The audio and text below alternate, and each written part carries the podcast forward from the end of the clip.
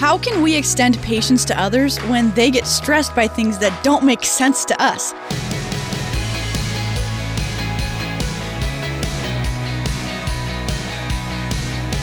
Hey there, I'm Emily Tenter, and this is Unlocked, your daily key to unlocking God's Word in your life.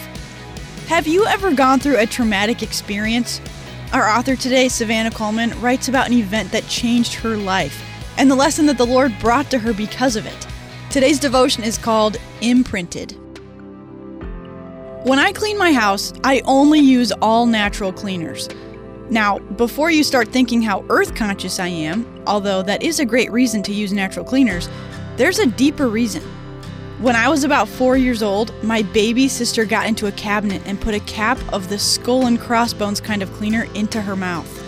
Even though I was young, I clearly remember riding in my dad's car behind the ambulance and praying, God, please don't let my sissy die.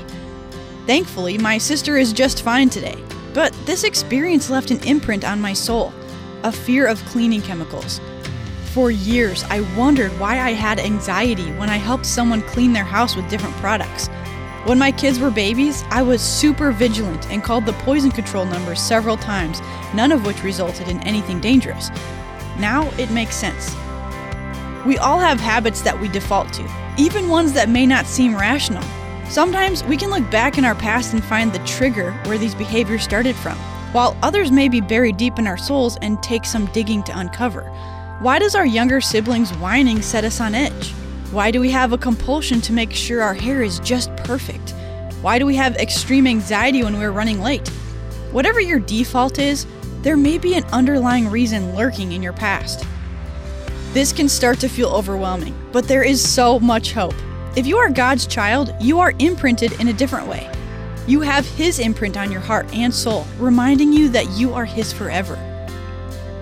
God promises that in Christ you are a new creation, according to 2 Corinthians 5:17.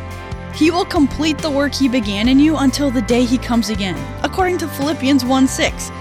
You have the power of the Holy Spirit, who comforts you, teaches you, and reminds you of everything Jesus has said.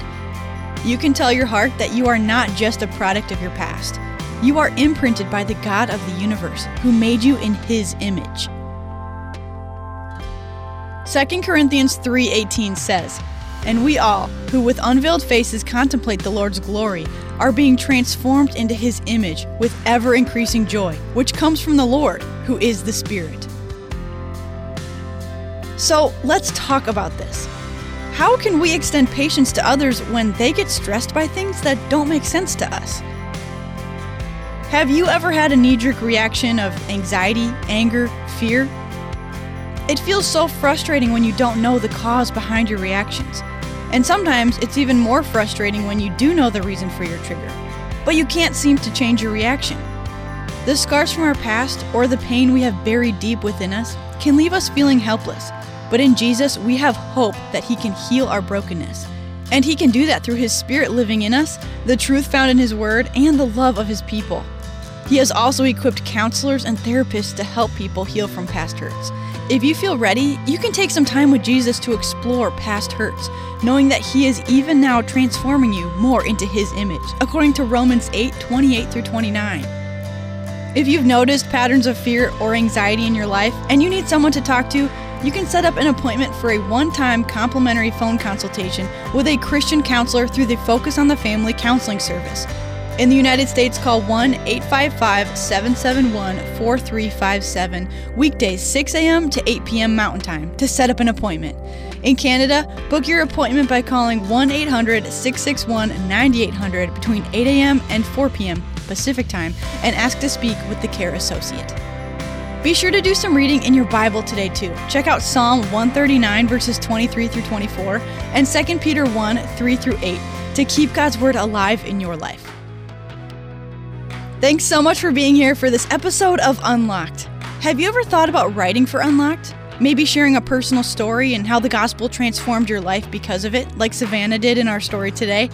If you're interested, check out our writer's guidelines on our website, unlocked.org. And that is it for me. Thanks again for joining me. Until next time, I'm Emily, encouraging you to live your life unlocked, opening the door to God in your life.